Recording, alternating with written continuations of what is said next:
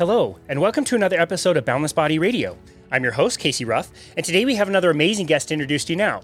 John Ferrera, PhD, is a neuropsychologist who specializes in psychological and neuropsychological assessment.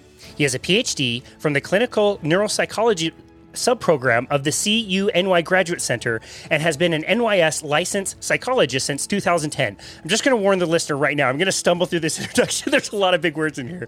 As a young neuropsychologist in his early 30s, which was around 2011, he serendipitously learned that he had a sensitivity to gluten and was experiencing occasional flare ups of psoriasis.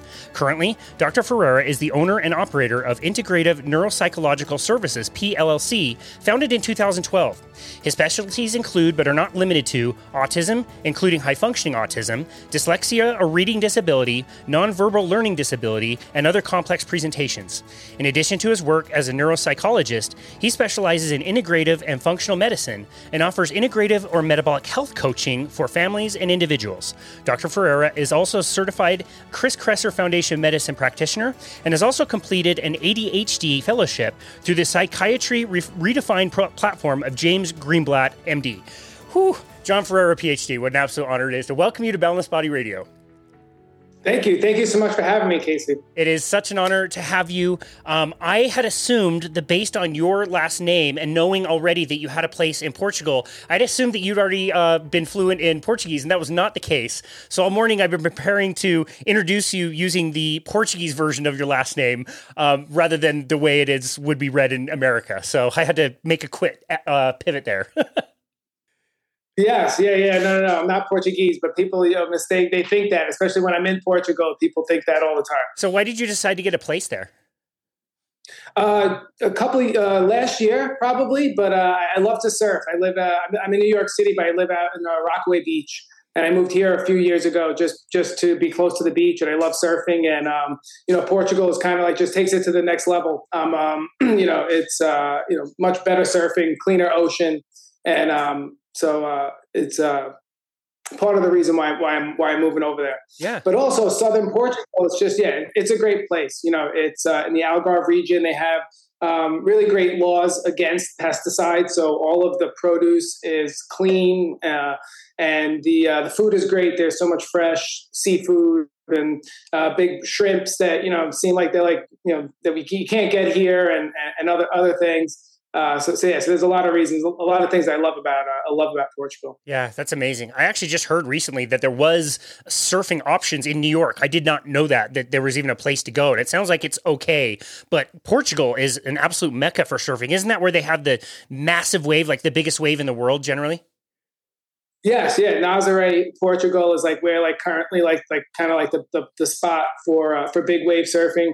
That's definitely not the kind of surfing that I'm doing. There's a, there's a little bit of something for everyone in uh, in Portugal. You know, the whole country is basically surrounded by uh, you know on on the coast, and and there there are so many different like surf spots for all different levels. You, you could have just lied to us and said that that, that you were owning that wave that, that it, you made that wave your bitch. Like nobody would know the difference.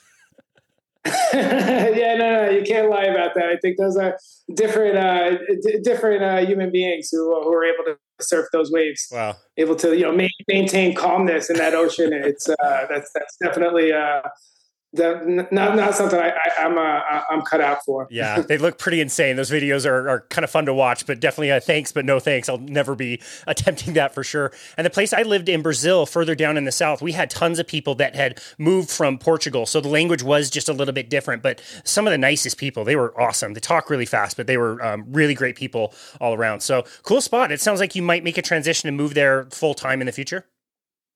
Yes, yeah, in a few years, yeah, I have to figure out, you know, exactly, um, you know, some some details, but but definitely within within the next few years. I have a son in tenth grade, so once he once he moves on to college, then uh, I'll really uh, start. You know, I have to wait till he at least finishes high school. Oh, wow. Well, you definitely don't look old enough to have a tenth grader, so congratulations on that. Before we get into your history, thank you. you're welcome. Before we get into your history and your interests with autism, you also have a very interesting health story. We kind of alluded to it a little bit in the introduction, but it sounds like you were dealing with um, some health issues yourself. Um, when did that start? Yeah, so I mean, I guess you know, really back in you know 2001 is when I graduated college, and you know, prior to that, I, I, was dealing with you know, I started started feeling you know, dealing with like some anxiety and stuff, social anxiety, tried, did a bout with antidepressants back then. Uh, that was unsuccessful. You know, then it wasn't until nine years later, uh, I was in, you know, in graduate school, maybe I was after graduate school, and uh, I cut out gluten, and all of a sudden, um, my, you know, brain fog went away. And, it was kind of, it was pretty immediate. It was almost like two days after I, I stopped eating it, and I noticed, you know, I just started feeling much better. You know, doing neuropsych evaluations, I have to write these long neuropsych reports, and so it's, uh, you know, it was common for me to just, you know, get get stuck and just not want to do anything. And uh, yeah, all of a sudden that that experience just changed and it went away.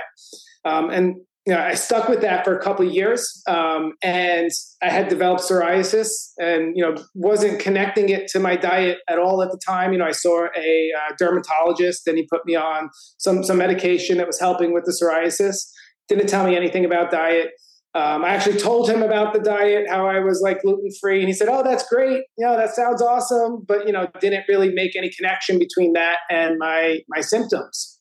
Um, but then, for whatever reason, I cut out refined sugar, and um, my psoriasis went away. So it was the gluten for a couple of years for me, and then cutting out the refined sugar, and my, my psoriasis went away, uh, you know, completely. Yeah. Uh, and, and, and so uh, that was kind of like what set me on my path, and what what real what made me realize, you know, the importance of uh, of diet, not just for you know mental health, because that was my first uh, the first benefit that I had, but also for you know you know for, for, for physical health. Yeah. We may be giving away the ending just a little bit here, but eventually you found your way to carnivore. And I'm wondering what you mentioned earlier as far as like anxiety. What did you notice mentally when you made a further step by going into carnivore diet? Did that help even even more with your mental state? Yes, yeah, really. I mean, it just kind of like helped kind of like get rid of like a, a lot of the baggage that I was carrying and, and just kind of like a lot of like the, the spinning of my wheels and the inefficient thinking um, I would, you know, prior to cutting out gluten, I would wake up every morning.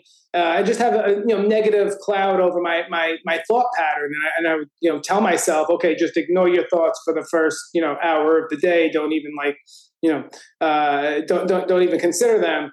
Uh, and that was just kind of like what I thought was normal. Um, and that is, you know, that that's kind of like one of the uh, the most noticeable things, you know, uh, of uh, is just that that that's not there anymore. Yeah. Did you realize it was there while you were going through it, or was it only retroactive when you changed the diet and you were like, "Holy smokes!" Like my my brain was going crazy. It was retroactive, right? I didn't realize that I even had. I didn't realize that it was even there until until I made the changes. Yeah. Okay. So April nineteen uh, or April two thousand nineteen is when I started carnivore, and it was about ten days, twelve days, fourteen days in when my anxiety dropped out. And same same thing. It's the reason why I'm asking you the question. Is like wow, like this is calm and peaceful. And like I didn't realize I had anxiety, but I totally did. And anytime I've cheated on it, and especially with something like sugar, I, I eat way too much of it. I go way past the point that I can stop, and that anxiety comes back. And that's the primary reason I'm on carnivore. There's lots of different benefits that I love, but that is the reason that I do it. And it sounds like that's very similar to you in your case. Very similar to me. Yeah, yeah. I'm the kind of person where like I, am better at restricting foods. Um, you know, if I have a little bit, then I tend to overeat and have too much of them. I'm looking for them again the next day. Uh, and so, uh, yeah, I do much better with discipline and restricting foods, restricting whole categories of food. Uh, but but not just restricting. I think you know also focusing on you know the delicious foods that you know that I do get to eat. Yeah, it, it, you're not really suffering eating, you know, eggs cooked in butter and steak every day. It's pretty great. Love that part. Well, right, exactly. Yeah. yeah. Okay, well, we're already starting off really controversial with a meat heavy diet, uh, totally against the guidelines. Why don't we continue with the the seemingly controversial? It's so interesting that this is. Um, you know, even like adjacent to controversy. And I understand because there's a lot of, I guess, like emotion wrapped up in this. And we might be talking, obviously, we're talking about autism.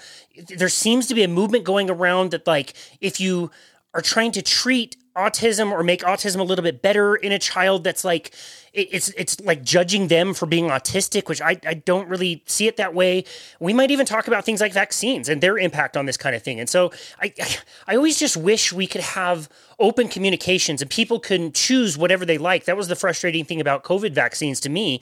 I don't know whether I made the right choice or not, but I would have liked to have everybody's opinion and be able to talk about it. I didn't feel like we were ever able to do that. So um, let's let's start with your story getting wrapped up with autism. When did you become interested and know that this was the career path you were going to go down? Yes, well, so I was interested in neuropsychology. I was, uh, you know, interested in graduate school in brain imaging. I wanted to just learn more about the brain, and so I did fMRI research. We were taking pictures of the brain as it was working, and it was great. Uh, but you know, at the time, there weren't many clinical applications for that. Uh, still today, it's hard to, you know, clinically to use fMRI or brain imaging. It's more of a research tool, and so I was, you know, pushed in the, you know, clinical clinical direction. And, and as a neuropsychologist I, you know, started working with kids and uh, just, you know, being in the time and place, I just was confronted with, with autism, you know, so much, like time and time again, uh, you know, and so partly I began to develop a specialty. And so those are the cases that I get, but also that's, those are the cases that are there. Like when you hear about the increasing prevalence, it's real. Like it, it really is like a, a, seriously increasing prevalence that uh, that's happening. and I've kind of been in the in the middle of it. You know, in the beginning of my career, I started to kind of look into well, what's going on? It's got to be environmental. There's something in the environment.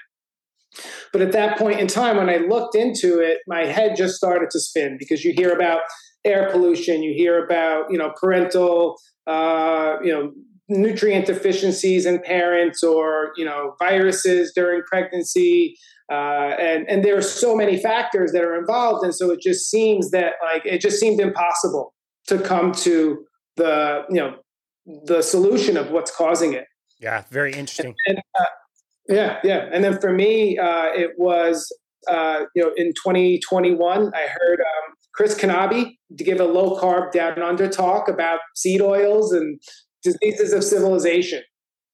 And it was at that point I had heard I knew about Weston Weston Price, but you know I, I didn't know the the kind of the scope of it. I didn't realize that heart disease really didn't exist before the 1900s, and that it's you know been the leading cause of death and still has been the leading cause of death you know since you know since like the mid you know 1930s you know I, I didn't know about that i didn't know about age related macular degeneration how that is a new disease how that didn't you know exist uh, and the way that he you know uh, you know linked everything to you know not just the seed oils but you know that that's you know one of the major driving factor it just kind of like in my head kind of made everything click uh, and, and, I just realized, okay, like this, this is, you know, this really can be, you know, significant. And but, but that was that was two years ago, and uh, and uh, it took me a while to to really see the connection with autism just because there's this added layer of, uh, I guess, challenge and difficulty in autism, um, where uh, like some of some of what you mentioned, where it, it is uh, sometimes frowned upon if you're trying to cure autism, because like what's wrong? You know, you're saying that there's something wrong with them if you if you want to cure them, right?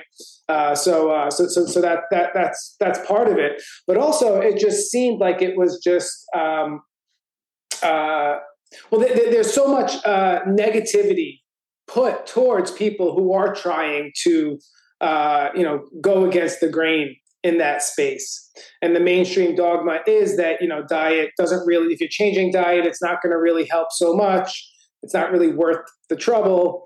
Um, and i just started seeing more and more people who were making uh, amazing transformations. And, and, and so and, and, when i looked at how and what they were doing it's, it's the same thing. They were, they're following the same principles that we hear about from these other approaches, whether it's you know Dale Bredesen talking about Alzheimer's disease, or uh, you know Terry Wahls and multiple sclerosis, or uh, you know Phil Ovadia, Ken Berry, and you know um, you know it, it's all the, the same principles, whether it's you know low carb, keto, carnivore.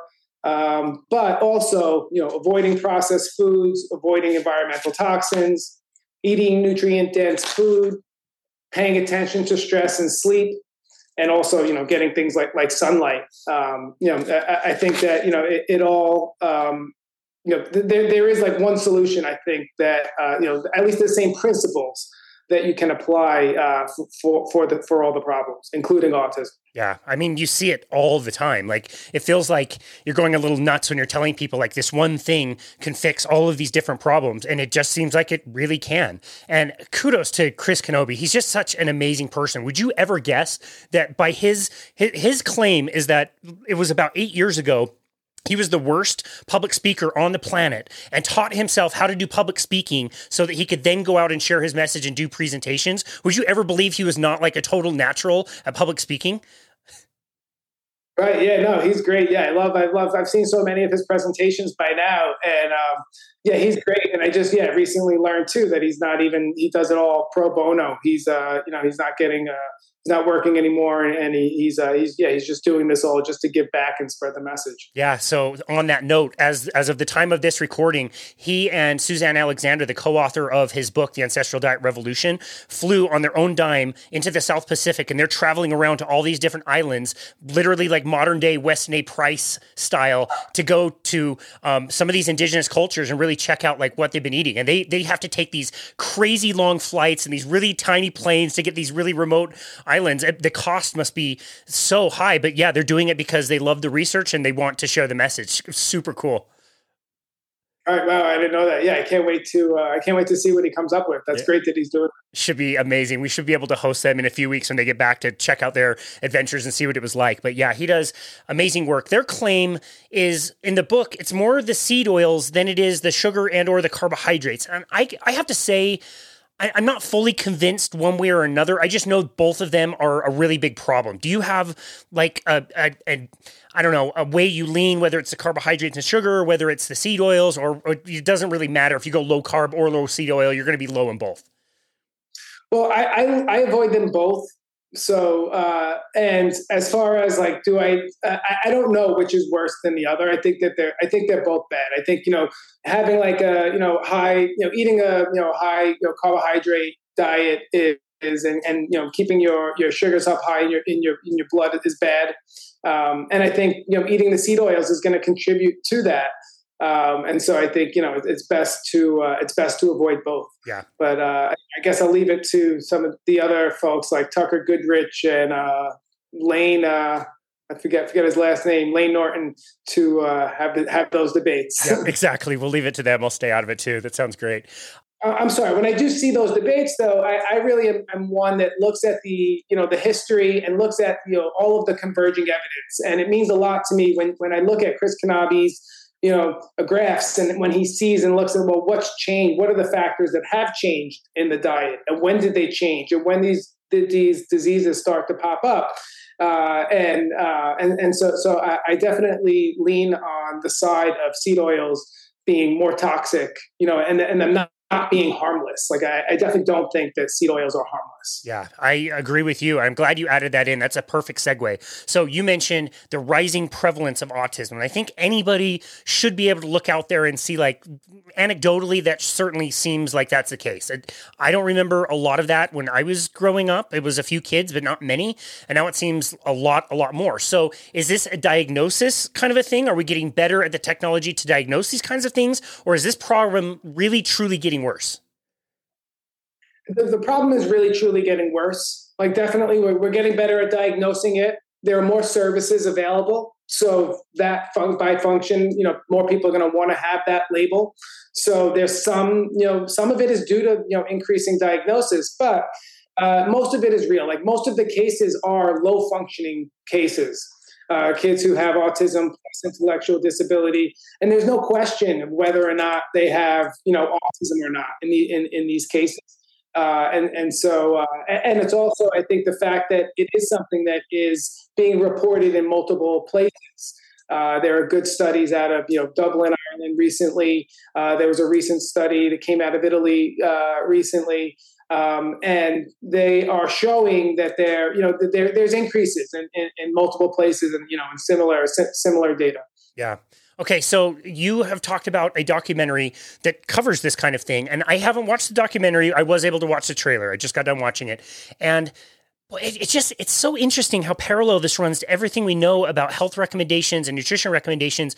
Like it, it's not new that they're saying like we put all our money into the genetic thing and that's really the wrong place. It sounds like cancer research. Like and and the studies that they were talking about again they're not like that new. Like it's been around for quite a while that the environment is a big deal and and it is huge for autism Yes. Yeah, and I'm happy to see that there are there's so much more momentum and movement in the you know autism and diet field. Like even uh, you know even since I did you know I was on you know Ovadia's podcast and talked about it. Uh, there's you know um, I, I, was at a Autism Research Institute uh, lecture on diet and uh, they were talking, you know, you know, the, the autism diet is, you know, very similar to, you know, the, the same diet, you know, the, the, the diet that, you know, that you hear about for, you know, diabetes and fatty liver. And, you know, and then you hear David Unwin and, and, you know, Ken Berry talk about, um, but it's, it, you know, starts with like the gluten-free, casein-free, soy-free, uh, and also avoiding food dyes Mm. And then, but now, you know, the evolution of it is now they've kind of moved towards talking about low carb and keto. They emphasize high protein. And they also emphasize looking, examining the vegetables that you're eating and making sure that you're you're not eating high oxalate vegetables if you if you have trouble with those.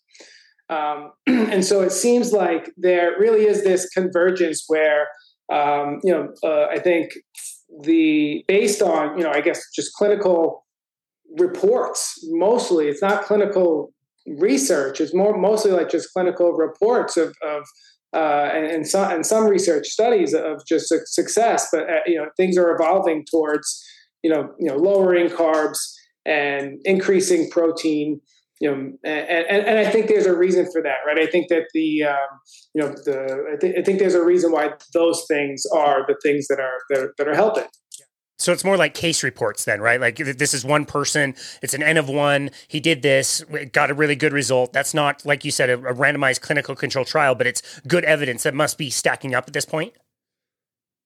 Yes, yes.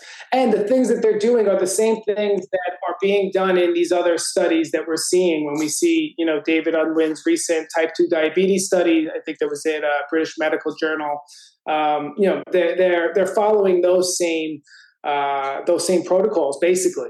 Okay. Um, and, and, so, so I think that that gives more, um, you know, support to the you know the claims that you see uh, in these, you know, mostly most of them are case case studies. Yes. Yeah. When you start to add it up with all the other chronic diseases that you're talking about, all those case studies, like, dude, that's a lot of N of ones at this point. Like, it's going to be a sad day when a carnivore dies of a heart attack, and that's going to still all the headlines everywhere forever that this diet causes this, you know, bad thing, which isn't the case. It's just there's there's a lot of really positive stories out there, and a lot of people improving with so many of these conditions.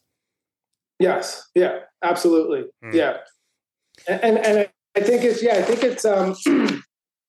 yeah, I think that the the reason is is multifactorial. I think one of the reasons is because of insulin resistance and the excess sugars, uh, and you know, and that kind of like fertilizes the soil and sets the ground for a lot of these diseases to develop.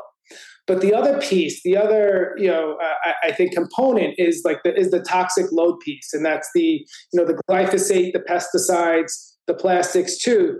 But these all interact, right? Because the the the pesticides on the soil and on the crops are degrading the mineral content of those, which are contributing to the nutrient deficient, the epidemic of nutrient deficiency in the population. And when you're nutrient deficiency, you're less, your body is less able to deal with toxins that are in the environment. So you're kind of, you know, you're setting yourself up to, you know, be less, you know, protected against the environment. But then the other thing that glyphosate does is it allows heavy metals to travel to the brain, allows heavy metals to cross the blood brain barrier. So when you hear, you know, reports of, you know, heavy metals being in the brain, um, and there's one, you know, one study that uh, you know shows, you know, five, it was a post-mortem study, five individuals with autism, and they all had aluminum in their brain. Um, and so, you know, the obvious, you know, thing to think is that you know the vaccines put the aluminum there and, and that very that very well may be true but that's not the only case right? It, it is possible that the aluminum got in from the environment and got into the brain somehow and, and this you know having lots of glyphosate is going to increase the likelihood of that of that happening. So so i think it's very you know it's it's it's, it's multifactorial. It's you know, absolutely the, fascinating yeah. And I think, you know, and the connection between all, um, you know, I guess the fact that we have things like Alzheimer's disease is also increasing in, in you know, similar similar rates as, as autism. Uh, I think that is more evidence to show that it's a multifactorial cause because you know people who have Alzheimer's they didn't follow the CDC schedule, and so they didn't you know they they you know they they, they didn't have that that same exposure and so that there's something else that, that's at play that, that's leading to their disease process. Yeah. Dude, have you seen the CDC schedule, like what they recommend now? Like the number of shots that you're supposed to get before age like three months or six months? I, I looked it up recently. I could not believe it. Yeah, I couldn't. Yeah, someone sent me a PDF of like a training manual for nurses, and it was just how to like how you could administer up to seven at a time and it was like a you know picture of a baby and just like all the injection oh sites are all seven you know all, all seven uh, injections. Oh my goodness. That's crazy. Okay we're going to come back to that. I really want to talk to you about some of those factors in, in what you call the multifactorial problem. Let's yeah. let's let's first t- tell us about traditional the traditional system and autism itself. When is it diagnosed? Um, you know, can it happen anytime? Is it at birth? I know the parents can also be a factor, you know, one of the factors that can contribute. Um, and then what would be like the classic kind of traditional treatments? If, if I were to go to a hospital, you know, for my kid, if they were diagnosed, like what, what things would then happen? Yeah. So usually autism is diagnosed before a child is two years old. And from zero to two, if a child is like demonstrating delays in their speaking or walking in their milestones, then you can go and you can go to early intervention and you get uh, an, an evaluation. And oftentimes that's when it's diagnosed. If not, then sometimes it takes a little bit uh, a little bit longer for the diagnosis to be made. Uh, but you know, once that diagnosis is made, the, the early intervention system is great at hooking ch- children and families up with different services. So speech therapy, they get uh, you know will get placement in a specialized school environment, like a specialized preschool that has you know, uh, you know extra teachers, teachers who have special training, um, and you know, and so, and so, they get access to all sorts of services and supports. Um, sometimes, you know, oftentimes they'll, they'll get recommended for uh, ABA therapy, and um, which uh, which is just like a structured um, um therapeutic intervention. Um, oftentimes, it's one on one. Usually, it, it, it's one on one, but it's just uh, you know behavior behavior therapy. So it's just like a reinforcement system uh, that that's uh, that's put in place. Um, and, uh, and and they'll, they'll prescribe medication if a child is you know unable to focus or sit still or if they're violent.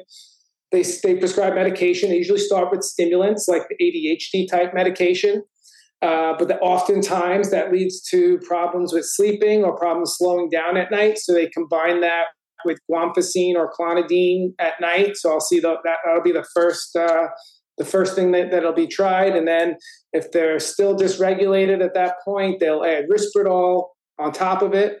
Risperdal is an antipsychotic medication that has all sorts of, uh, you know, negative side effects, including metabolic side effects. One of them is it causes insulin resistance. Oh, good. so you're on Risperdal and you want to try to get on a low carb diet, like good luck because you know your body is really going to be craving those, those carbohydrates.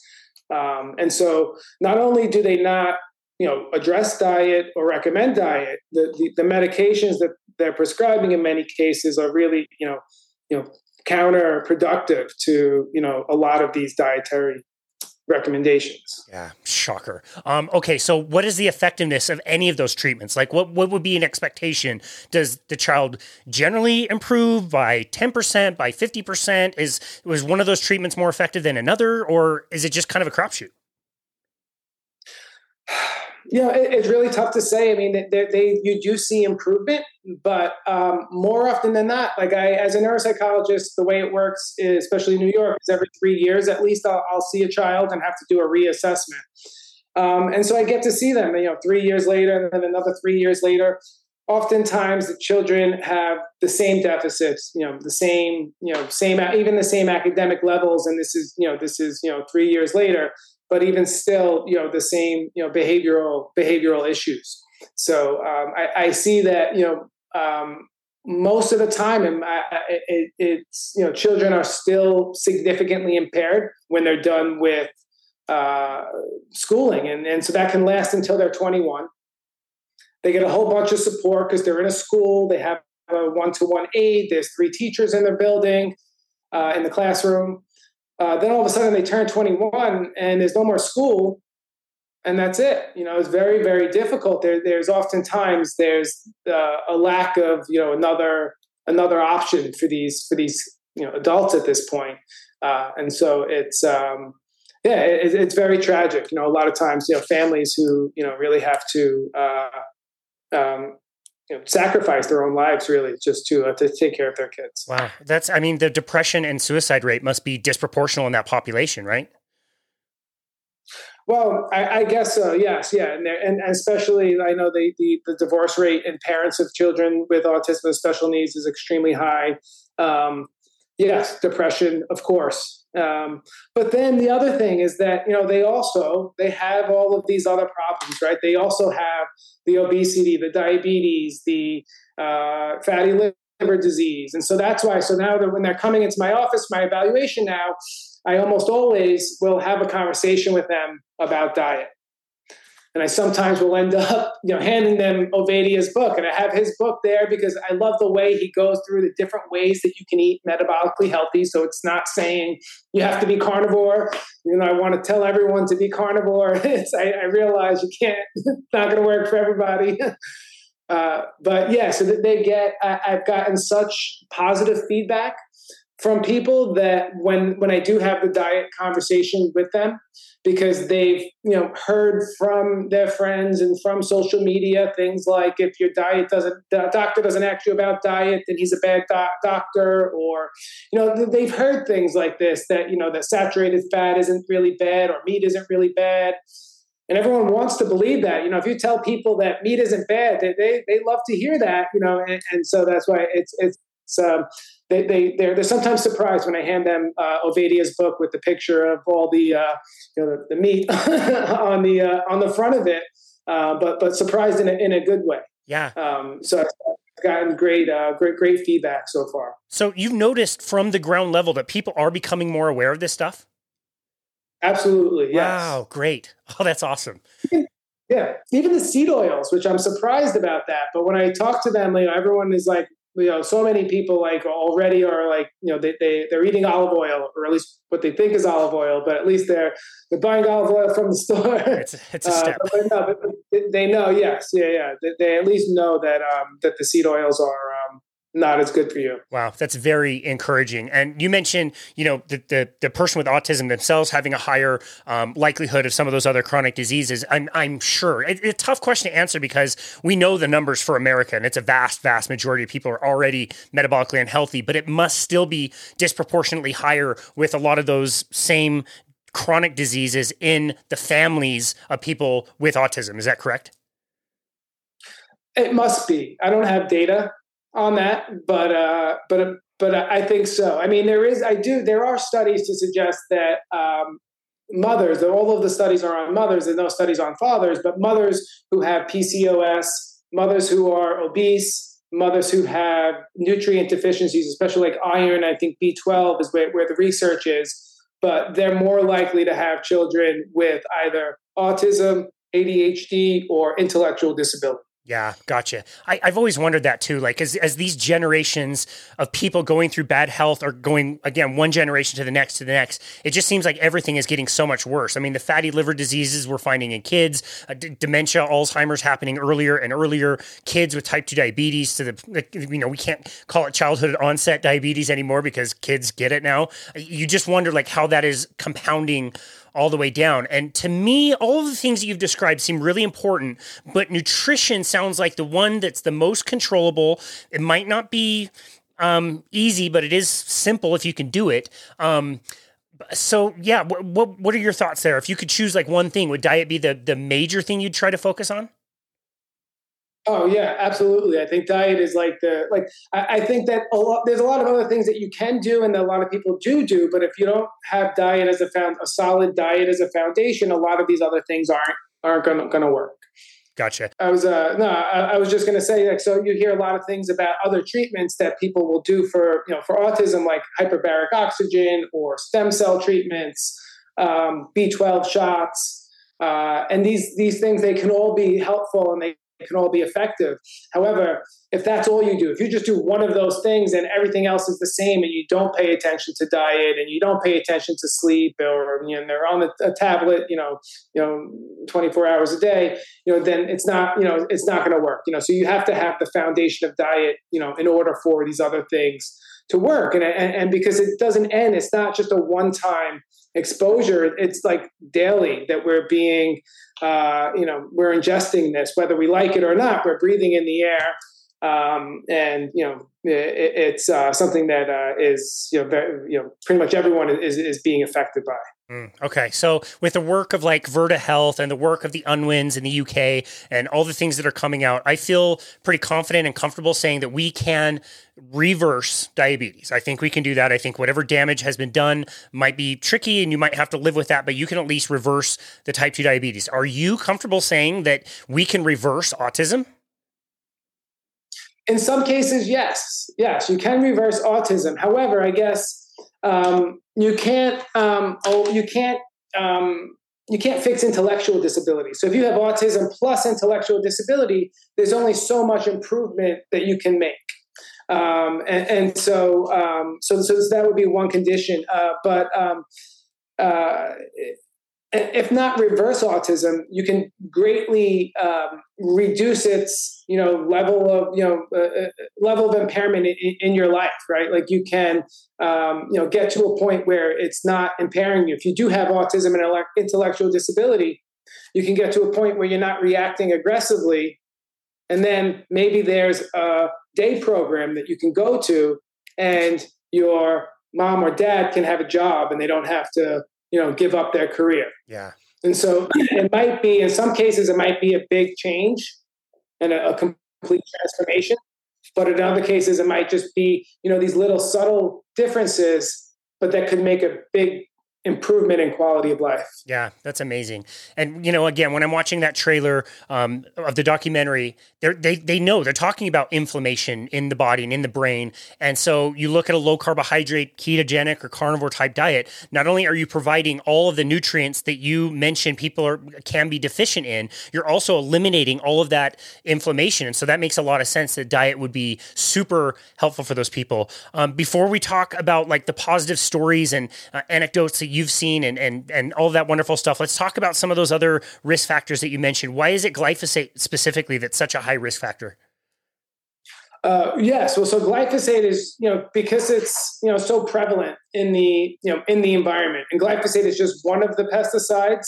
You know, it's used in a you know combination, um, but it's uh, something that's uh, really hard to avoid, uh, especially when you are following a plant based, uh, low fat uh, di- diet, like, you know, basically following like, you know, standard American diet or conventional uh, medical, you know, recommendations.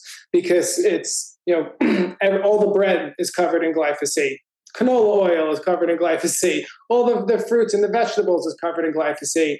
Um, and the reason why it's so bad, um, it's multifactorial, but in the body, um, it affects our microbiome directly um, by you know uh, killing you know some of some of our you know, the good bacteria through you know what's called the you know the shikimate pathway. Um, so it affects the microbiome.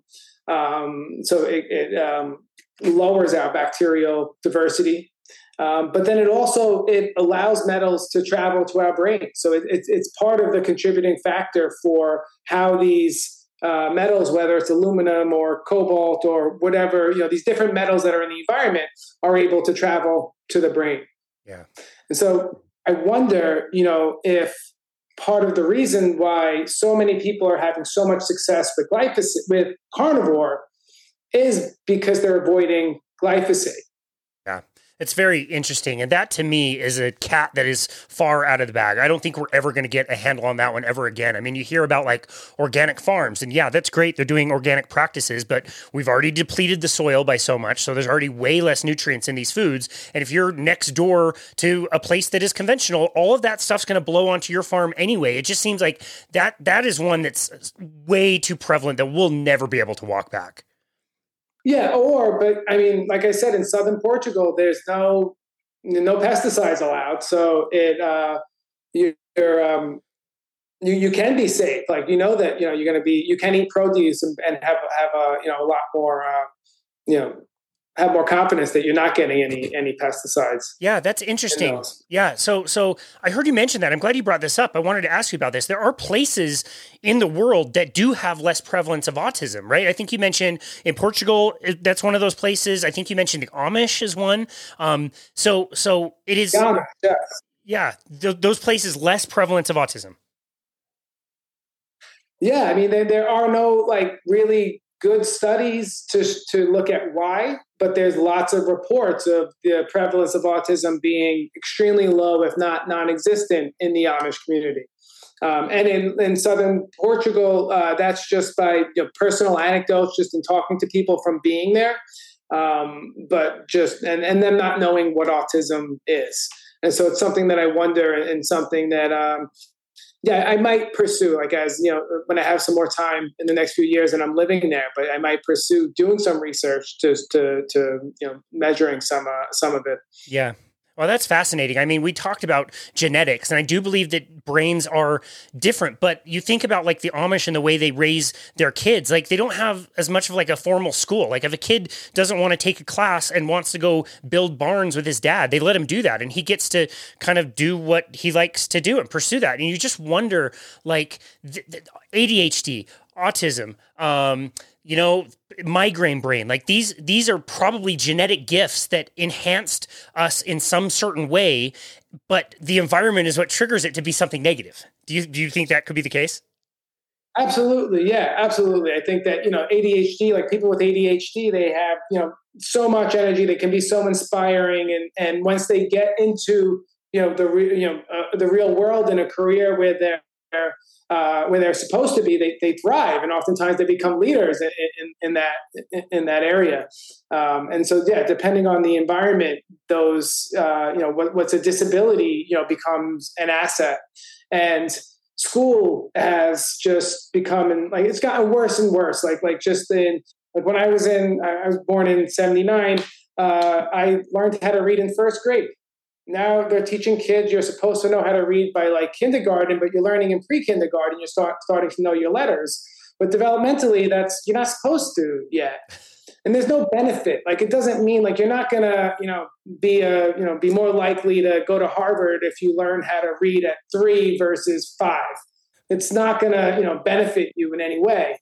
Um, but it's, uh, I think that that you know definitely contributes. If you have ADHD, now all of a sudden your kindergarten is gone and you can't play anymore in kindergarten and you're like, you know, having to like sit down and, and write your alphabet.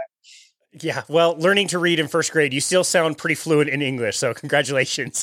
Um, yeah, so so you mentioned you mentioned glyphosate, and earlier in the conversation you mentioned pesticides, and this reminded me of a question that I've had um, specifically with diet. So so we know that we add pesticides to our plants to keep insects from eating them, but you know we, we've hosted Dr. Chaffee several times on our show, and one of his main messages is like, this is botany. The plants already have the pesticides in them. Is that part of the contributing factor? I know you mentioned like oxalates and things like that, but what about the innate pesticides that plants have had for millions and millions of years? Is that contributing?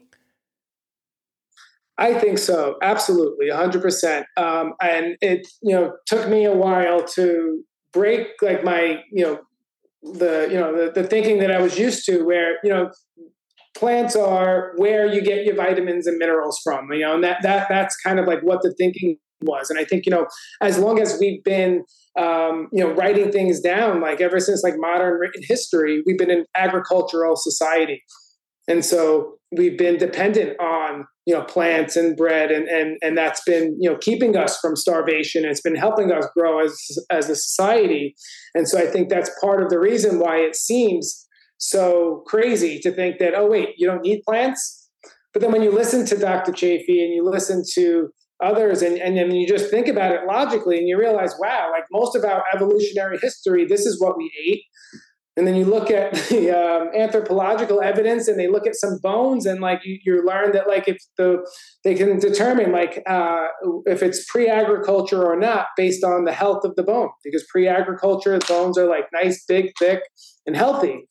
Yeah. Um, and so um, it's um, yes I, I, I do I, I, do agree that that the uh, the oxalates for sure our um, and the abundance of, of, plants that we eat right? Like it makes me crazy when i hear especially in relation to autism when i hear an, an expert or a health expert say you have to eat the rainbow.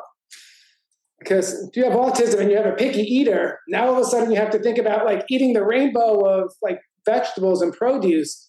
And also how expensive is that going to be? Or how like how crazy is that going to be to make sure you have all you have the rainbow fresh and ready to go every single day, right? Like, and, and so it's, um, I think that it simplifies things a lot when you uh, when you realize that when you shed that you know that that thinking yeah, it's such a good point. And to think about it also, eating the rainbow 365 days out of the year. That that's not possible if you go back even just a few hundred years ago. You couldn't do that and now we can. And it's like here in Salt Lake City, it's the end of October at the time of recording. There has been food that has been growing. People have gardens. Um, there's been apples that have been, you know, producing fruit, apple trees producing fruit. And like just in this last week, you can't find any of those foods anymore. It's too cold. It got too cold. So whatever apples and tomatoes you got, you got, and that's it. You if unless you have a way to preserve them, you're, you're stuck without them for the rest of the year until eleven months from now. right. Yeah. Right. Yeah. No. That, that was yeah. So that that's like part of like like living in today like it's like we can eat whatever we want whenever we want. We can order a supplement from you know the other side of the world and you know we can have it. Whereas yeah if we were you know ancestrally yeah we wouldn't. We're, we we're limited to what we have in our environment at that time of, at that time of year. Yeah it's so interesting. Okay, so let's go back to the vaccine thing. I understand this can be very triggering and again, very high emotions around this. Um, I don't feel like I've got a dog in this fight. I like to learn about these kinds of things, but I don't have kids and I, I don't know exactly what I would do. But I know that the CDC recommendations for vaccines sure looks like a whole lot of them, like a lot of them very early. Um, that doesn't sound great to me. And I know so many people that swear he was fine. Little Timmy was fine. He got some stacked vaccine all together to you know save time or why ever they do it. I have no idea. But they say it, it was that moment that he fundamentally changed. I've heard that story a lot. What are your thoughts? Yeah, no, I've heard it so many times too, and it's pretty much like a standard question on my form, my intake form, and other intake forms. Like, was there a regression in functioning? And in the literature, it's known as like a subset of autism that's like a regressive autism, is what it's called in the literature. So it's definitely a phenomena that has been uh, documented, you know, repeatedly. But the connection between that, you know, the autism and the vaccine is you know you're not that hasn't been you know that's the controversial part obviously that um, you know up until recently i mean the, you know some of the benefits i think of um, you know the, the lunacy of the last you know several years i think is that we're able to have this conversation now and people are starting to realize well wait a second you know uh, hep b at birth like why why why do we need that yeah. you know parents parents are tested for, for hepatitis B. You know that the parents don't have it. Baby has no chance of exposure to it. Uh, why would you, you know, introduce that? Uh, and so it's, um, and that's, you know, just, um, just one of them. I mean, I think the thing that's most concerning for me is just that when, uh, just when I learned how little research was actually done, how, how little uh, research into the safety of uh, the single vaccines were actually done um, and let alone you know giving six, five or six at a time. Wow. Um, and and so I, I think that um, it's. Um, I think if you ask the question like, do vaccines cause autism? I think there's a correct answer to that, and the answer is sometimes. I think that, that sometimes they do, um, but I don't think they always do, and that's why I don't think vaccines are the only part of the the picture. And I think that that's um, one of the the dangers of kind of like latching on to just one uh, one thing as being the cause because then then all this other stuff doesn't matter right? Like it's just it wasn't my poor diet. It wasn't you know my polycystic ovary. It wasn't any of that. It's not the environment. It's not the gluten. It's the vaccines. That's what it was. And i'm going to put all the blame on that. Um, the other thing it does is um, it leads to kind of a simplicity of thought of how to how to address the problem, right? Because if it's a toxin that's causing the problem, then I just have to remove the toxin and the problem will resolve itself. And, and what happened when I first started my career in the early ni- um, late 90s, early 2000s, there were a lot of DAN doctors, Defeat Autism Now. And they had a great philosophy. They, they I recognized that it was environmental cause.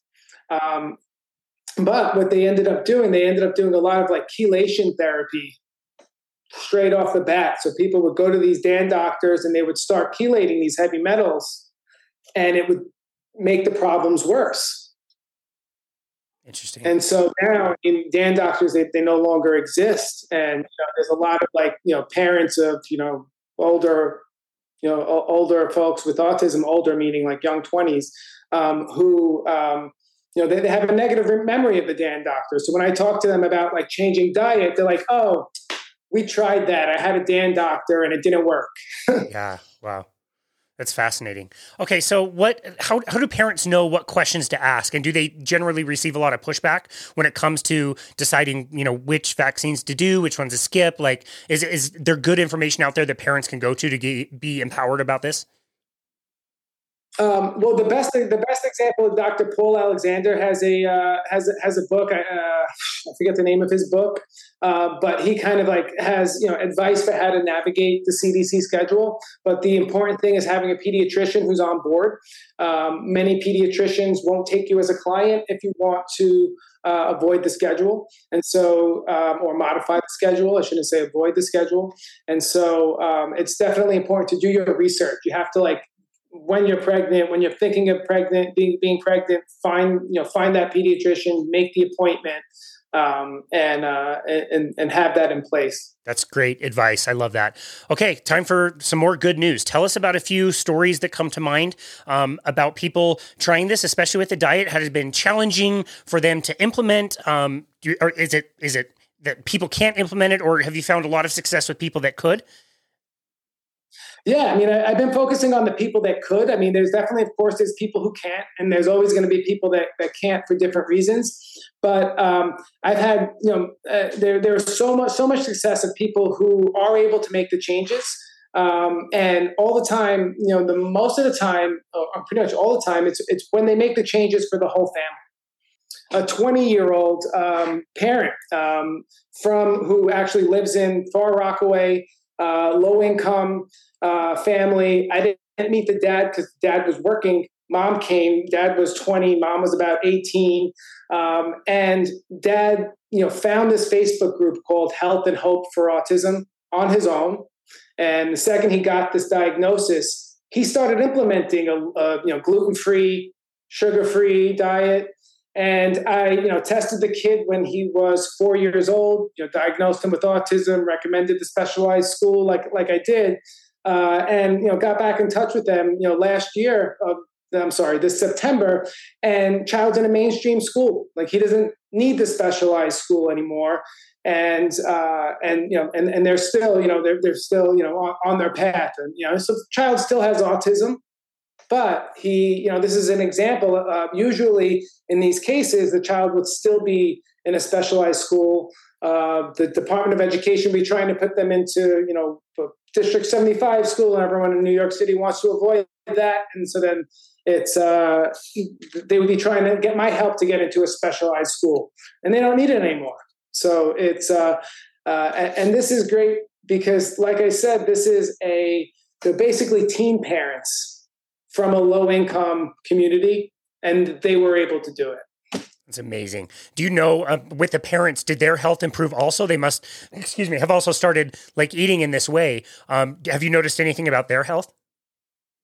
Uh, well, well, not those parents in particular, but um, yes, yeah, so many other, uh, you know, uh, you know, families that I'm seeing when, when you know, when I first introduced the the recommendations to them, they're like, oh yeah, well, I have fatty liver, or I have polycystic ovary, or I have the I have diabetes.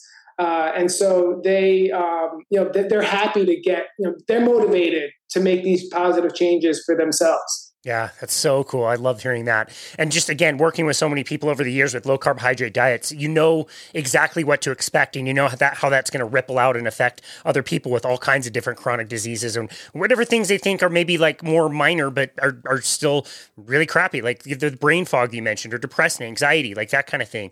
It's really wonderful. Do you think this will ever catch on and be like a mainstream therapy? Um, I know you're optimistic at the direction that things are going and more people on the ground hearing about this, but do you have have hope this might ever be part of the normal, I guess, like standard of care?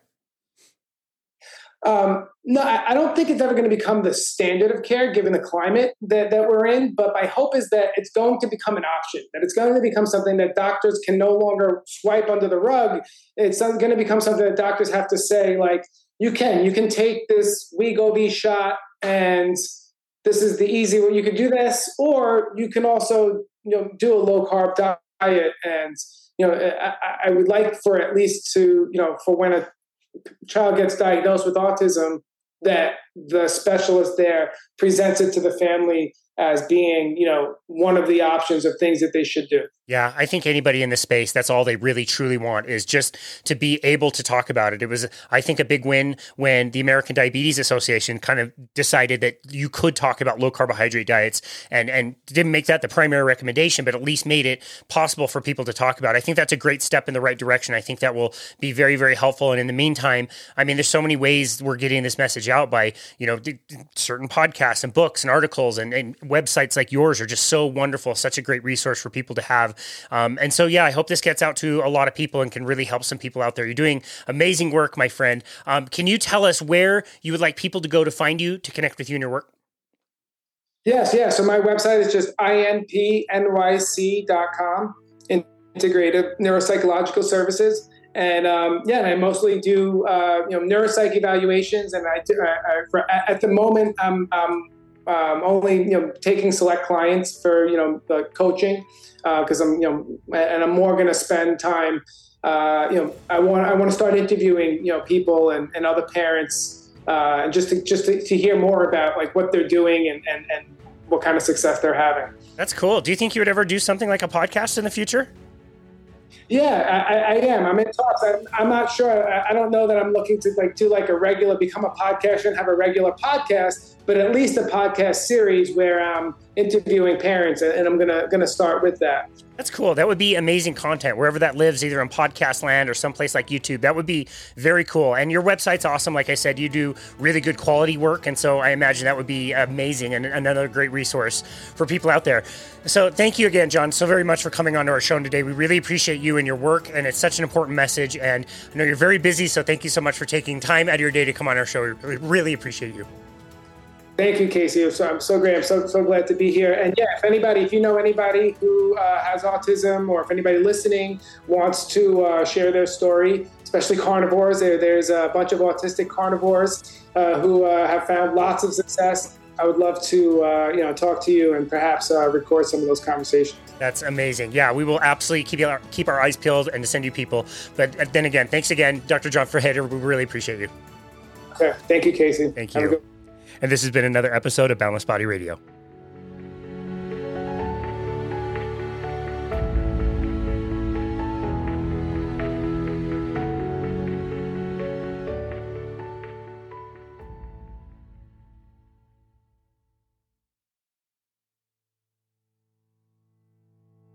As always, thank you so very much for listening to Boundless Body Radio.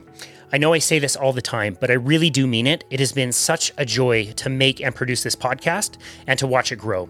Our business started in the pandemic in July of 2020, and we started the podcast in October of 2020. So it has been three years now.